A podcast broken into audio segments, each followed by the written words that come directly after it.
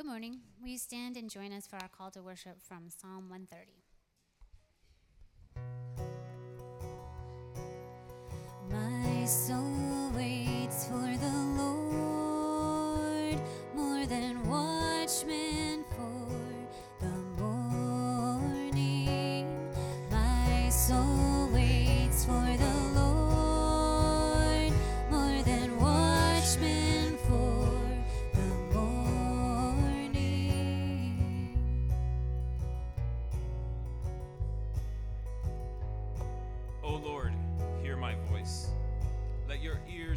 attentive to the voice of my pleas for mercy.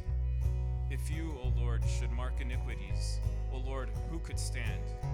But with you there is forgiveness, that you may be feared.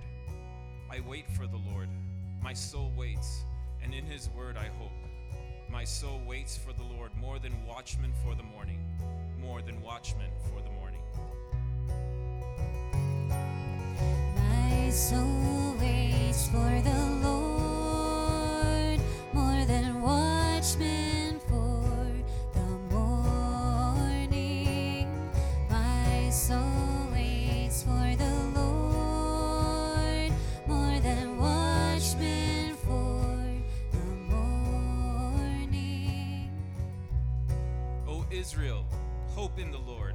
For with the Lord there is steadfast love, and with him is plentiful redemption, and he will redeem Israel from all his iniquities.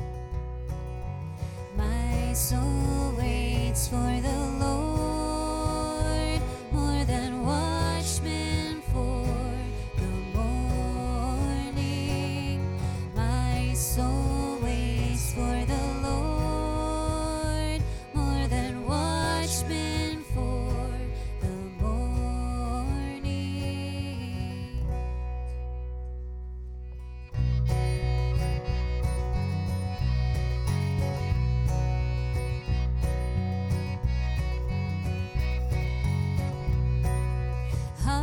tis the watchman's cry, wake, brethren, wake. Jesus himself is nigh,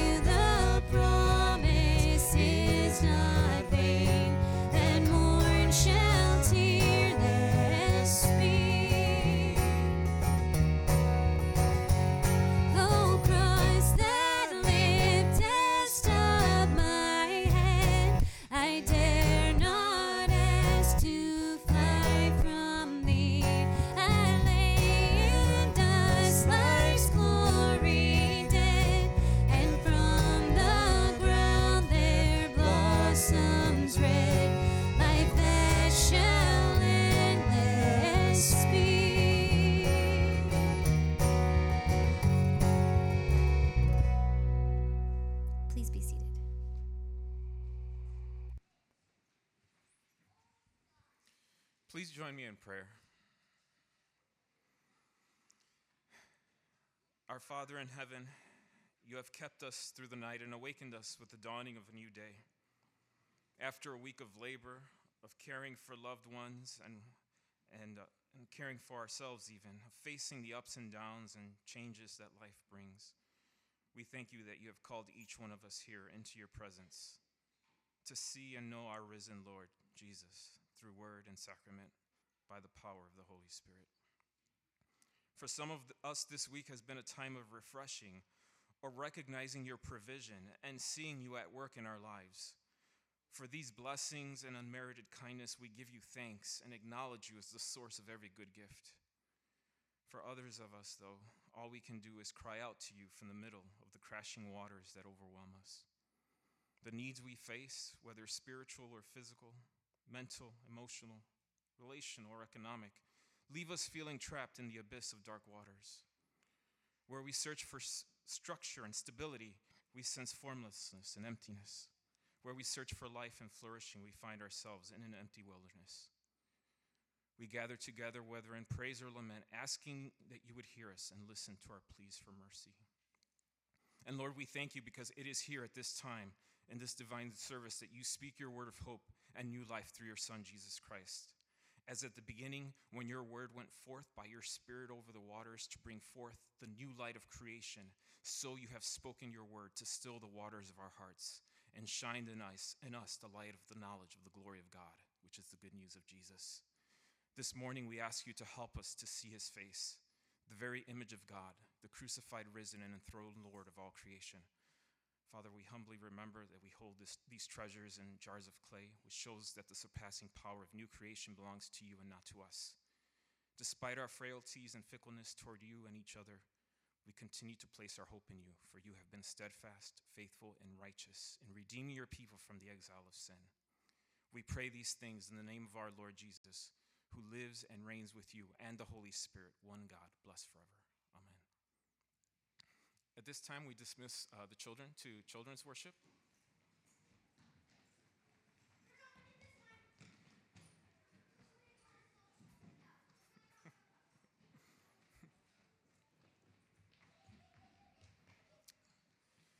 Uh, so this is the uh, the time of our worship service where we invite you to come before God to um, into His presence and to con- confess your sins before Him. Um, we often end up wearing masks to hide who we are before God and, and, and hide who we are before others. But Jesus calls us to set our masks aside. He wants to see you as you are because He knows your weakness and sin, and He wants you to, to know the comfort, relief, and peace of being known, truly known. And He wants you to, to know that you are not alone in your sin, but He has made you His own and you are part of a family of sinners who find their identity in Christ. So let's pray together, and we'll sing, and after we sing, we'll have a time of silent confession.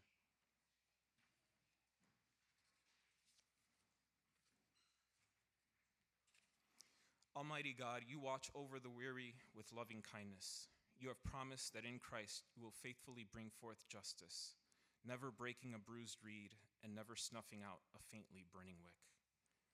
Gracious and gentle Father, we confess to you that we sometimes grow weary of struggling to follow you in this world. We feel powerless to change the injustice around us and the injustice within our own hearts.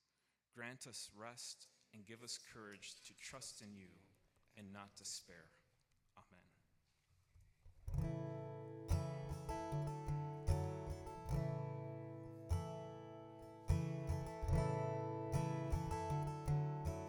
Sing together.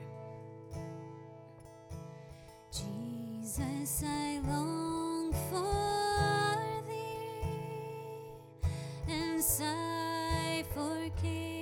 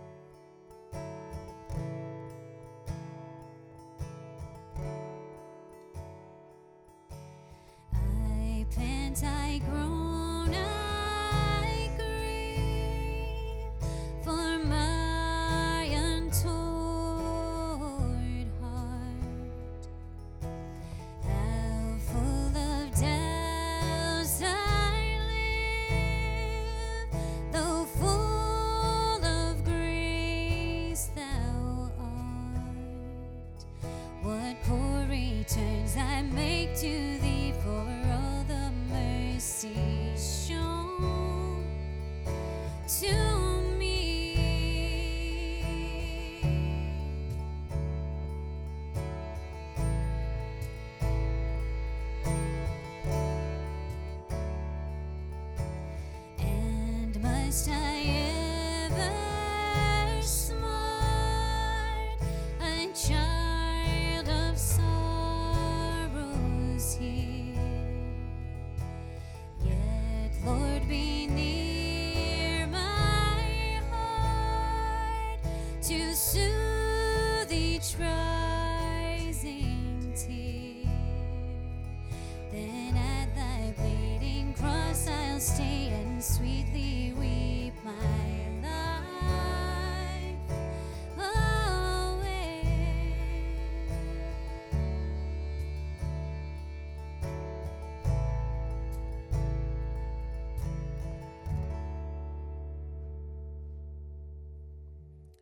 Please take this time to silently confess your sin before God.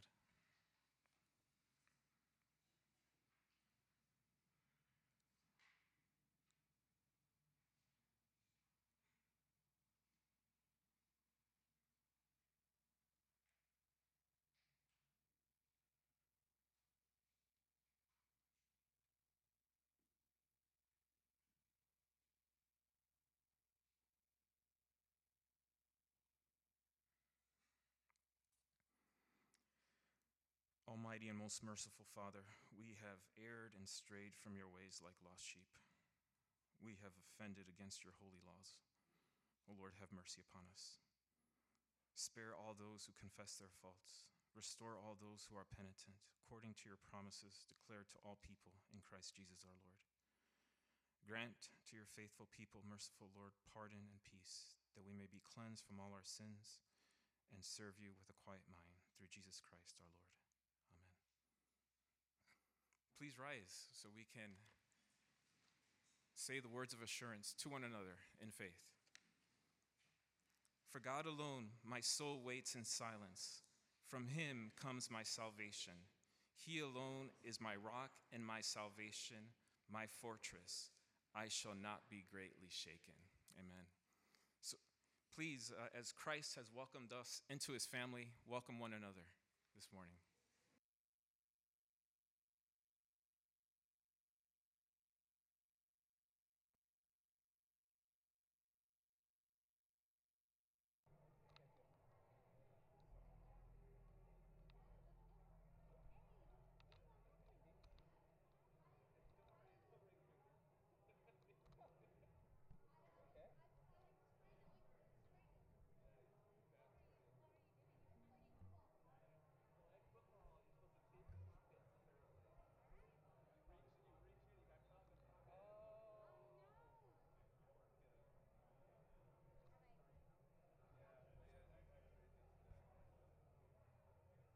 You ready, Nate?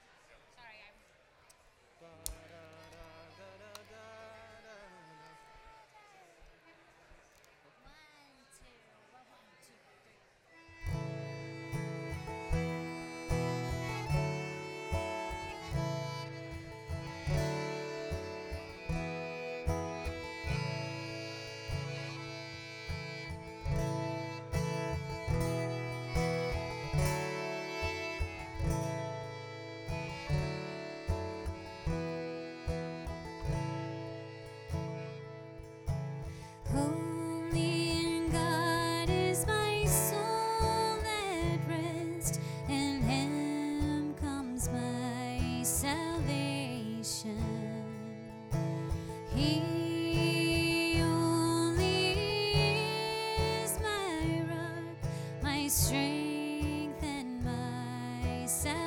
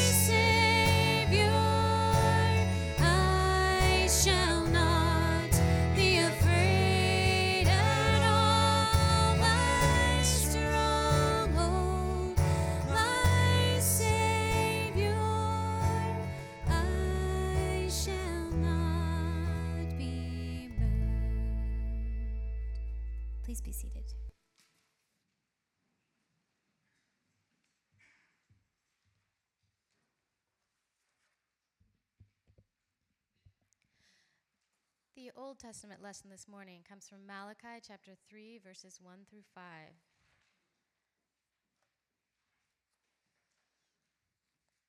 Behold, I'm going to send my messenger, and he will clear the way before me. And the Lord whom you seek will suddenly come to his temple, and the messenger of the covenant in whom you delight, behold, he is coming, says the Lord of hosts. But who can endure the day of his coming? And who can stand when he appears? For he is like a refiner's fire and like fuller's soap. And he will sit as a smelter and purifier of silver, and he will purify the sons of Levi and refine them like gold and silver, so that they may present to the Lord offerings in righteousness. Then the offering of Judah and Jerusalem will be pleasing to the Lord, as in the days of old and as in former years. Then I will draw near to you for judgment, and I will be a swift witness against the sorcerers, and against the adulterers, and against those who swear falsely, and against those who oppress and wage earner in his wages, the widow and the orphan, and those who turn aside the alien and do not fear me, says the Lord of hosts. The New Testament lesson is 1 Corinthians chapter 4 verses 1 through 5.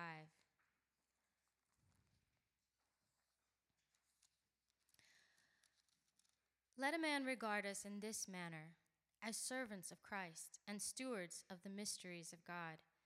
In this case, moreover, it is required of stewards that one be found trustworthy. But to me, it is a very small thing that I should be examined by you or by any human court. In fact, I do not even examine myself. I am conscious of nothing against myself, yet I am not by this acquitted. But the one who examines me is the Lord. Therefore, do not go on passing judgment before the time, but wait until the Lord comes, who will both bring to light the things hidden in the darkness and disclose the motives of men's hearts. And then each man's praise will come to him from God. This is the word of the Lord.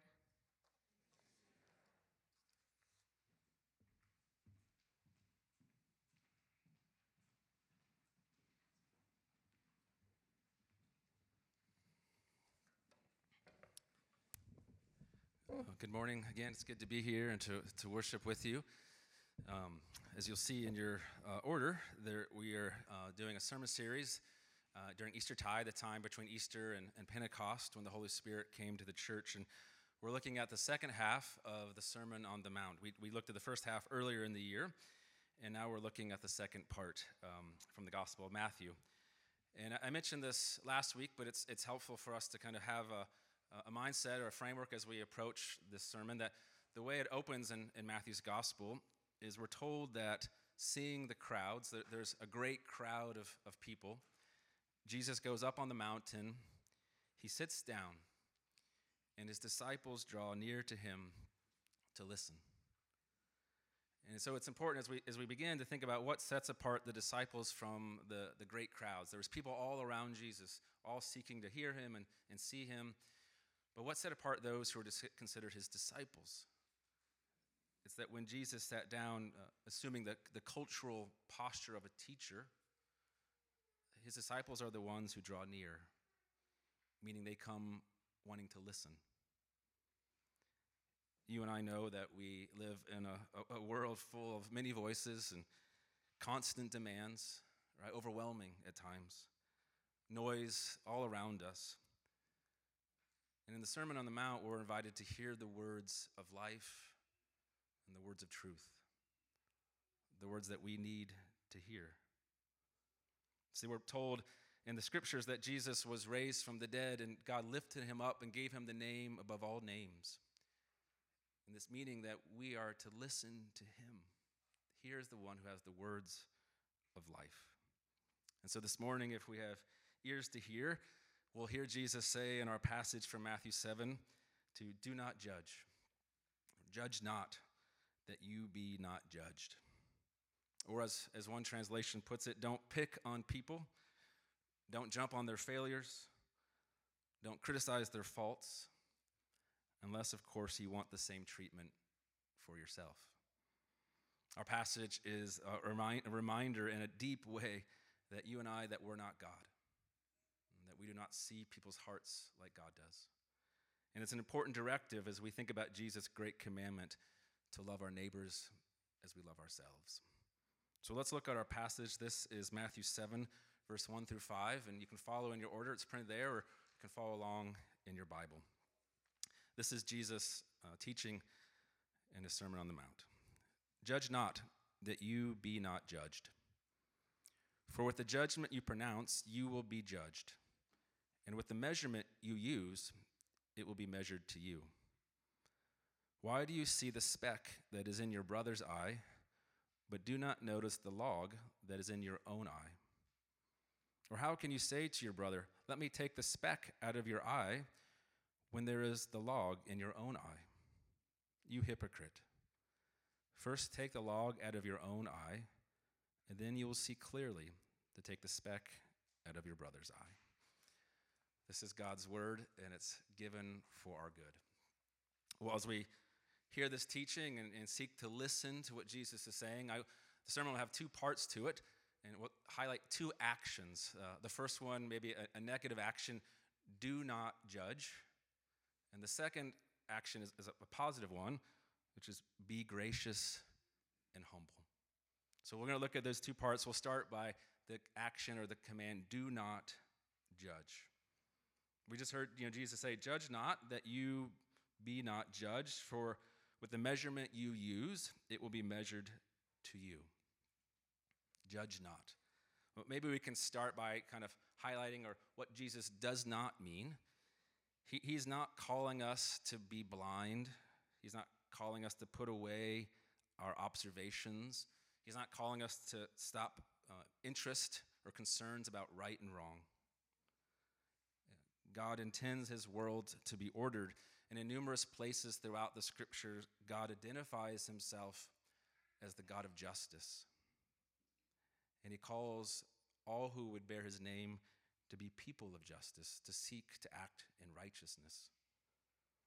And these words also that Jesus gives, that they, they do not mean that we kind of get rid of courts or judicial systems.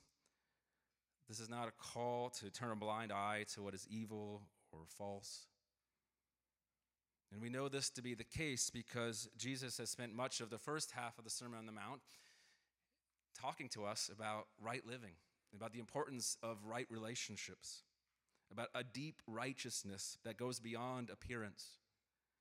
He says, Let your light shine before others that they may see your good works.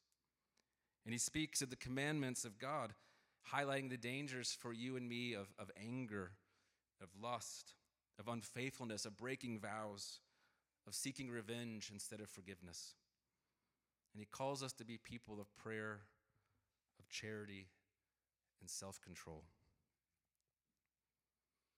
You see, Jesus, when he says, do not judge is he's, he's not putting away the idea of acting in righteousness or the idea that we should be blind. Rather, he's warning his disciples. He's warning his disciples in, in, in you and me of the strong temptation that we all have to set ourselves up as critics of one another, of those near us and those who are far. he's pointing out this strong temptation that's, that's part of the, the fallen human nature that we want to judge others. And of course, the criteria can be different. The basis of how we come upon our lifting up or pushing down, those can vary from time to time, person to person, but there's something about all of us that we struggle with the temptation to be critics of others a while back, I saw a magazine cover, an actual, you know, physical magazine, not, not online. Um, and I always stuck with me because I, on the cover was a, a, drawing or like a rendering of three people in stocks and, and pillory. Do you guys remember what those things are, maybe from school? Stock and pillory are you know, things from the past that were used to kind of publicly shame people, to judge them. Uh, stocks, I think, was when your, your feet and your hands were put in boards and you had to sit out for people to see you. Or the pillory was when you had your head and your, your head in your hands kind of through boards and you had to stand there for everyone to walk by you. Usually it was in the town square, so everyone would see that you were being judged. And above the stocks and pillory was a sign saying what you had done. You know, you were a thief or you were a criminal of some kind. Well, this drawing that stood out to me on this magazine cover, it was not from, you know, the Middle Ages. It wasn't from Puritan New England. Rather, it was a drawing of a busy sidewalk in the city of New York. People walking by with three people in pillory with their heads and hands, you know, stuck there for people to see. And above the, them were the signs of smoking, carbs, and salt. and I, you know, it always stuck with me this interesting idea that these folks were being publicly shamed for acting in a way that was not publicly acceptable. Smoking, eating carbs, and eating too much salt. Stood out to me, right? Because when we think of judgment, we often think of spiritual things or moral, you know, obviously moral categories. But here we're a highlight that all cultures, all societies, you know, we have things that we say this is the right thing to do or the wrong. This is what good people do or what people don't do. The criteria or the basis of the judgment varies from person to person or time to time. We all find different ways to lift ourselves up or push down somebody. But there's something about our fallen nature that we are drawn towards criticizing and condemning others. And today, if we have ears to hear, Jesus is inviting us to heed that warning do not judge. Do not judge. And, and when he uses the word judge here, it's this idea of forming an opinion, coming to a conclusion. One scholar kind of gives the idea that Jesus is pointing towards severe, being severely critical or disapproving, condemning. And one way for us to think about this, and we know this is from our own experience, that such uh, an action is what we could call a compound sin, and meaning that there's, you know, if we picture a, a pot in our kitchen, a bunch of different ingredients are being thrown together into this judging attitude. You know, there's the ingredient of being harsh or being quick to make a conclusion. There's the ingredient of, you know, really searching out to find someone's fault. You're a good fault finder. There's the ingredient of enjoying, enjoying when other people fail, or enjoying when you see that they actually do have a weakness. There's the ingredient of assuming the worst about somebody or about their motives. And there's the ingredient of being ungenerous towards another person's mistakes. And we know, because we've received it or we've been the ones who have done it, that such ingredients, when they come together, do not bring about something that's good, something that's enjoyable. But it brings us to the point of having this idea that we have authority over somebody else, that we get to say who that person is or is not. And I think this gets to the point that Jesus is actually trying to, to lead us to. Maybe it's not obvious at first, but when he says, do not judge, he wants us to, to think about this idea that when we do that, when we kind of move into that place, that we are setting ourselves up in the wrong role, that we're playing the wrong part. In the situation, we're taking the wrong thing. We're putting on a mask, trying to be something that we're not, that we're taking the role that only belongs to God the one who is the judge of all people. Do not judge. Our, our, harsh measuring reveals a temptation that's at the very heart of what human sin is the temptation to take the place of God, to be God ourselves, to play the part that does not belong to us. This call to remember that God is the judge runs through the New Testament we heard Laura read it from 1 Corinthians, but in, in Romans, Paul asks the question in Romans 14 Who are you to pass judgment on the servant of another? Since when is my brother and sister responsible to me? Since when am I the overseer of my neighbor? And the same thing in 1 Corinthians, where, Laura read the New Testament passage. It's, it's interesting that, that Paul uses the same logic as a way to encourage himself in the face of critics. saying, It's the Lord, not you, who judge me. It matters very little what you think of me. And he goes on to say, I don't even judge myself. The Lord makes his judgment upon me. The Lord alone brings light to what is now hidden in the darkness. He alone can disclose the purposes of our hearts. You see, these ideas point us to this truth that God alone knows the inner life, the inner motives, the purposes, the prayers of a person. God alone sees in such a manner. And this simple but vital point that Paul makes is that humans are not God. You and I, while tempted, that is not the part we are to play. You are not the final judge of others. And interestingly, what we're hearing is that we're not even the final judge of ourselves. So Jesus says, Do not judge, because to do so suggests an arrogance. It's taking a role that belongs to God.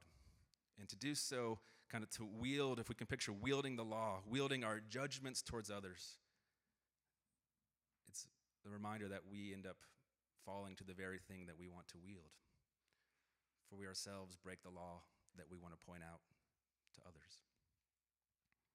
So Jesus says to us, Do not judge. Do not judge. But then he also adds a positive. The other thing for us to notice not just the action of, of a negative, but an action of a positive, which I, we can summarize by saying, Be gracious and be humble. And this command from Jesus, again, is not a call to be blind. It's not a, an invitation not to care about other people or even to observe them, but rather it's a call to be generous and gracious. It's knowing that we are forgiven, that we seek to be people who forgive. In, in the awareness of my sin, I seek to be a person who's marked by patience and humility. In, in order to highlight this call to act in this way, Jesus gives one of his most famous parables. He speaks of a speck and a log. There is a speck of dust in your brother or sister's eye, and there is a log or a beam of wood in your own. A splinter and a plank. This is meant to be kind of a, a, a crazy image, right? Uh, uh, to imagine this image. It made me think of uh, a cartoon that I, I saw I can't even remember when it was, but it's one that stuck in my mind as well. And it's, it's a cartoon of Michelangelo on his back painting the Sistine Chapel. There's the scaffolding ha- having him all the way up to the ceiling. He's painting this beautiful ceiling. And in the cartoon down below, as the Pope has walked into the room, he's not looking up at what Michelangelo has created. He's looking down at this small little spot on the floor. And all he says is, Look at my floor. You spilled paint on it. You spilled paint on my floor right? That's a funny cartoon because it's ridiculous, right? It's absurd that there's this beautiful art above, but all you can see is this small spot below. And Jesus is inviting us to kind of feel that same absurdity. To imagine, imagine a scene, right, that we can picture of a person trying to engage in the delicate operation of removing a speck of dust from somebody's eye something that would be challenging at the, the all times. But as this person is doing it, there is a vast wooden plank sticking out of his own eye, obscuring his vision. We're invited to feel the absurdity, the, the humor of such a scene, such an idea that someone could do that. And Jesus, again, is inviting you and I to think about the truth that we all have this fatal tendency in our broken nature to focus on and maybe even to exaggerate the faults of others while overlooking or minimizing or justifying our own. Sometimes we do this because we see our faults in the other person and we want to judge them harshly. We're angry at them. And sometimes in self righteousness, about you know, the idea of being above or having our things together, it, it brings us a sense of control that we, we long for. But our passage does not end with this negative of this scene that's absurd. Do not judge. But rather, do you notice it moves us to a call of action to, with clarity and with tenderness, help your brother with the speck in his eye. But Jesus says that we should start by applying to ourselves at least as strict a standard as we would apply to them. He says we should remember that we are fall, fallible humans with limited vision, that we're fallen humans, that we're sinners and guilty before God's law. That we remember that the, the sovereign God, who, who at times seems absent, is in fact present in the world in the person of Jesus. And the very one teaching this sermon about justice and judging, this very one is the same one who takes human sin and human self righteousness upon himself. He exposes them for what they are on the cross and he puts them away that they can be forgiven. This same one teaching the sermon is the one who acts to bring forth mercy. For his very work, the one preaching this sermon, the Sermon on the Mount, his very work is to justify the ungodly and to declare righteous lawbreakers.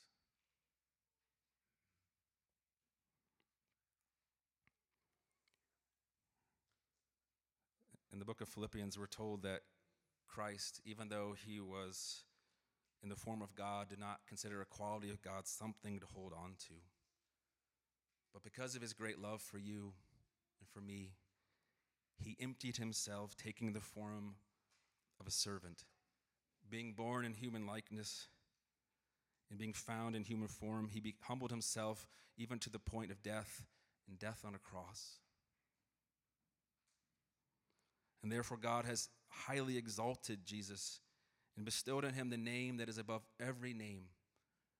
That at his name, the name of Jesus, every knee should bow and every tongue in heaven and on earth and under the earth confess that he is Lord. And what I want us to see is that Christ, the eternal Word, humbled himself to the point of suffering on the cross to bear your sin and to bear your law breaking. In love, he took upon himself our sin, and God raised him to new life. He has overcome our sin, he's overcome death. And now he, above, above, all things, is the judge of the living and the dead, of all that is visible and invisible. And we're invited to think and remember that the God who is the rightful judge, the God who is the rightful judge, is also the God of mercy, the God of the cross, the God of new creation, the God of new, new beginnings. And such a truth, such a journey by Christ to come down and humble himself, to bear the plank in our eye, to bear all that's broken in us, to bring us new life. Such a truth humbles us. Such a truth leads us to seek God's grace. Such a truth, when it works in our hearts by the Holy Spirit, brings forth a gentleness towards others.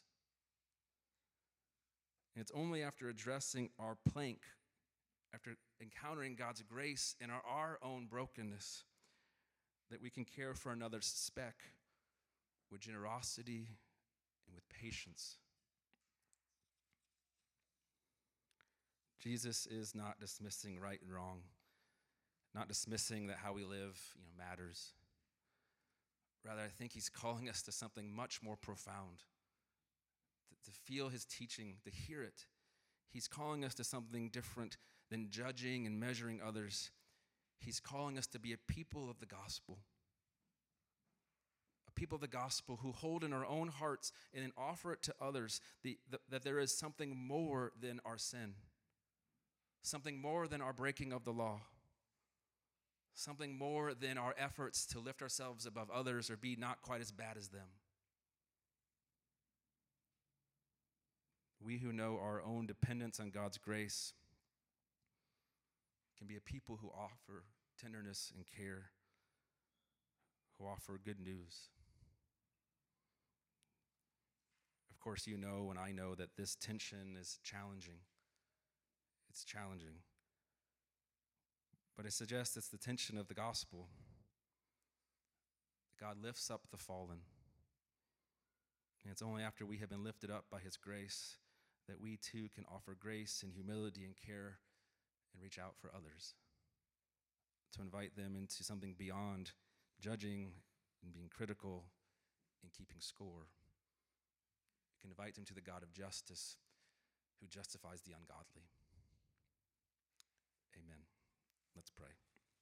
Lord, I thank you for who you are, and I thank you that you are gracious to us.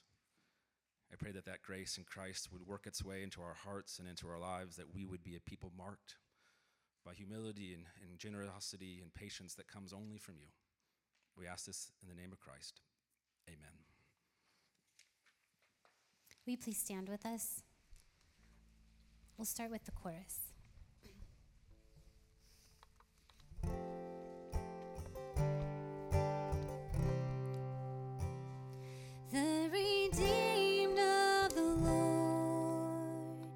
Shall return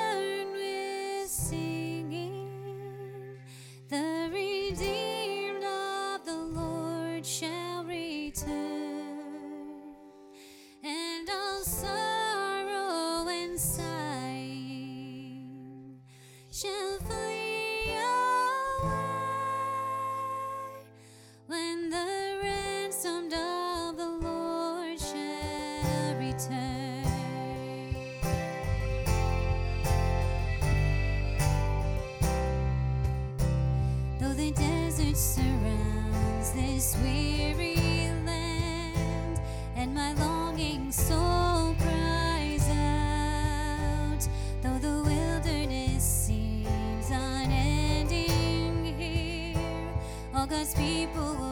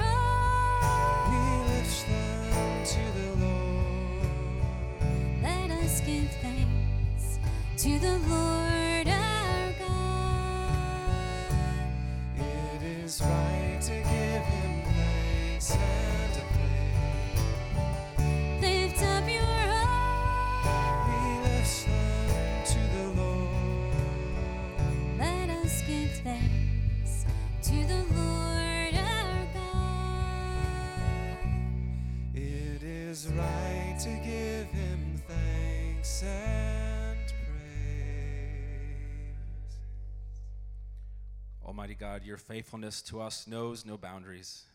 Grant us eyes to see your patience and your love for us as we join with your people on earth and all the company of heaven in the unending hymn.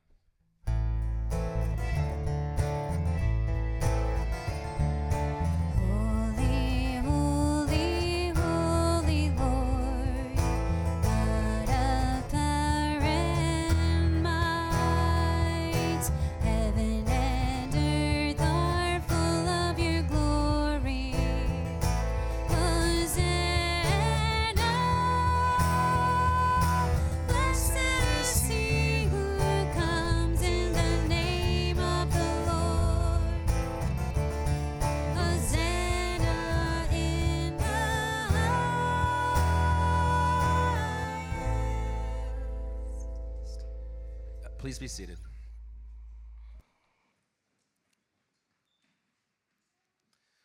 Well, having heard God's word, I'm now invited to the table that God sets for his people. And as we remind ourselves uh, each week, this table is a- a picture, uh, image of, of the gospel, of this God who is holy, who extends his mercy to sinners. And so, as we prepare to come, I, I want to remind all of us that, that this table uh, helps us into this uh, wonder, this truth, that God sees us completely. it's exciting. They can't wait to come to church. this, this table invites us to the wonder that God sees you and me. We, he sees us fully, He sees us completely. He sees into the depths of our being. But this same God is the one who loves us completely. And because of his great love for us, in his Son, his, he bears our sin and he bears our brokenness. And Christ's body was broken, his blood shed, that we would know the peace of forgiveness, the joy of being brought in as a child of God. This is the good news that this table reminds us of. And if this is what you believe, if this is who you are in Christ, then come and eat and drink. If you're still thinking about Christianity or still thinking about who God is, let this be a sign to you, an invitation that our God is the one who sees us fully but loves us to the end, bearing all of who we are on the cross that we'd have new life in Him. Let's pray. Lord, thank you for this table, and we pray that you would set apart this bread and cup, that by your Spirit you would use them to nourish us, to strengthen our faith, that by them you would help us to know you and what your kingdom is and that by your Spirit we would learn to walk in new ways as your people. So meet us here by your Spirit this day. Walk with us and care for us, we ask. In the name of Jesus, amen. On the night that he was betrayed, after giving thanks, Jesus took the bread and he broke it, saying, This is my body, given for you. Do this in remembrance of me. In the same way, after supper, Jesus took the cup, saying, This cup is a new covenant in my blood. Whenever you drink it, do so in remembrance of me. For as often as we eat this uh, bread and drink this cup, we proclaim the Lord's death until he comes again. If you're taking communion this morning, I invite you to come down the center aisle and you can receive the bread and the cup. I ask that you go back on the sides and that you hold the elements until everyone's been served, that we can eat and drink as one family. If you're not participating in communion today, we're glad that you're here, and we still invite you to come forward. Just put your arm across your chest, and I can offer a prayer blessing for you here uh, as part of uh, the, up front at the table. Those who are serving can come forward now, and you can come and receive uh, God's gifts that He has for us.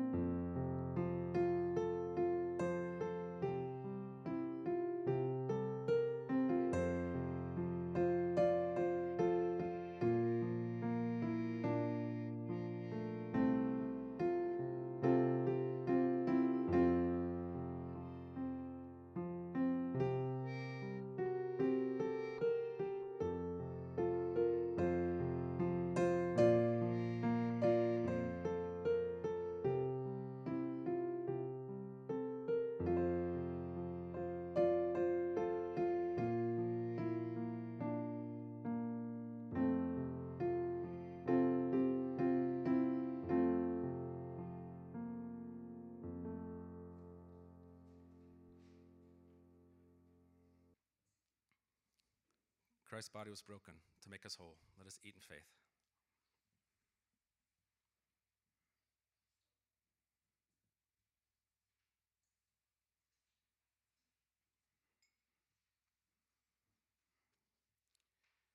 And Christ's blood was shed to cover all of our sins. Let us drink in faith.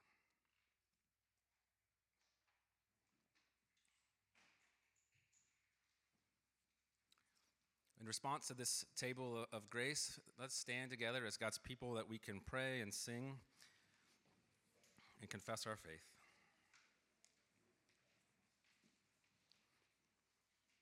Lord Jesus Christ, you have made known to us the loving kindness of God, and that we are saved not because of our righteous works, but according to his mercy. With thankfulness, let us proclaim the mystery of faith.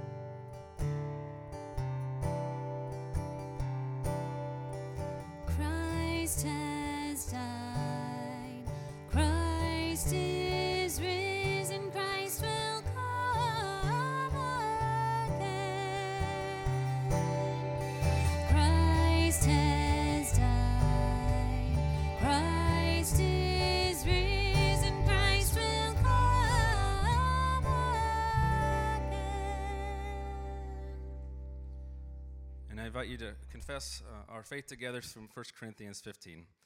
Let us declare our faith in the resurrection of our Lord Jesus Christ.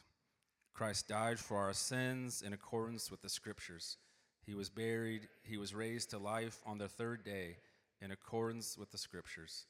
Afterwards, he appeared to his followers and to all the apostles. This we have received, and this we believe. Amen. You may be seated. Uh, we're going to continue our time of worship through a, a time of, of giving. Uh, if you like to give to the work of the church, uh, so I want to invite uh, uh, greeters to come forward. They have a, a gray basket you can put your communion cup in, and a silver plate if you would like to make a gift. If you if you like to give a gift to the church, you can also do so. You'll see in the, in the order through the church's website or by text. Uh, also, during this time, there is an information pad, a blue pad under the center, the chair in the center aisle. Uh, I invite you to pick that up and fill it out and pass it down that you can um, know who you're worshiping with today and hopefully meet each other. Uh, also, if you are visiting, we're glad that you're here and uh, we're so glad that you joined us. If you'd like to share your information, we'd love to be able to uh, send you the weekly email or let you know more about uh, the church. Um, so I encourage you to pick that up and pass it down. Also, a couple other important notes. Uh, we do have a time of coffee and bagels after the service, time of hospitality, just to my left outside. Uh, to the cafeteria, there's a glass doors that you can go in and either be outside or you can go into the cafeteria and, and, and grab some coffee or bagels. Um, a couple other things that are important just to note is that today again is there's the, a Haiti uh, discussion information session with uh, Donnie St. Germain. If you'd like to learn more about Haiti and the work we're a part of there, that's at three o'clock at the Carter's House. The information's in your order.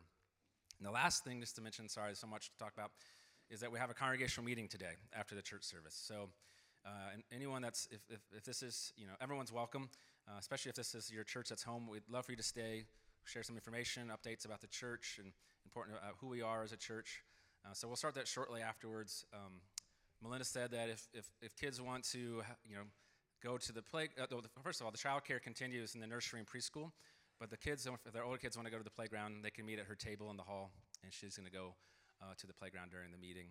Uh, but everyone's welcome. If, if you're not able to stay, you can go get a bagel, I guess. No, just kidding. Uh, no, but yeah, you're, uh, everyone's welcome. And uh, um, anyway, thank you. For, let's let's continue worshiping by the, by giving our gifts to the work of God.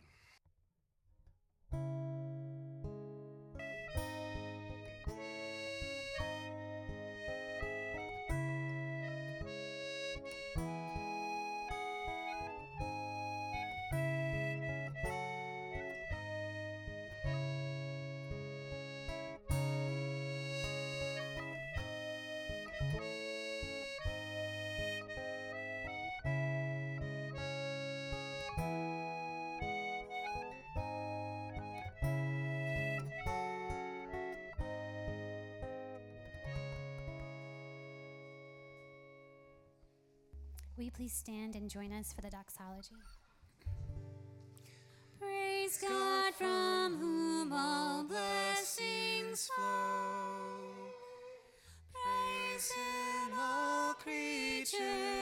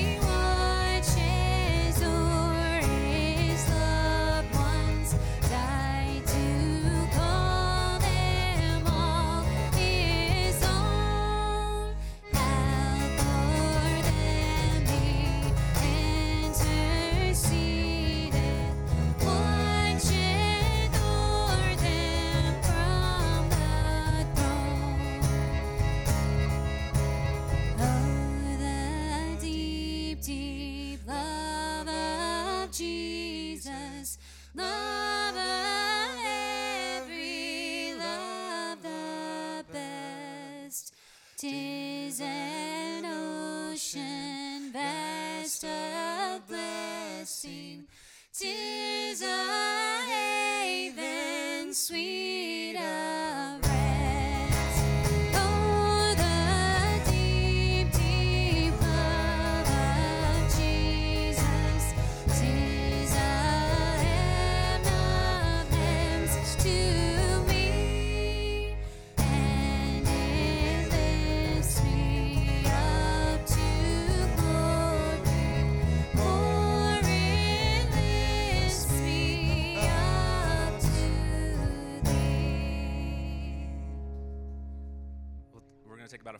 break, and then we'll come back for the meeting. But receive now God's blessing. May the love of God the Father, the grace of our Savior Jesus Christ, and the fellowship of the Holy Spirit be with you now and always. Amen. Go in peace.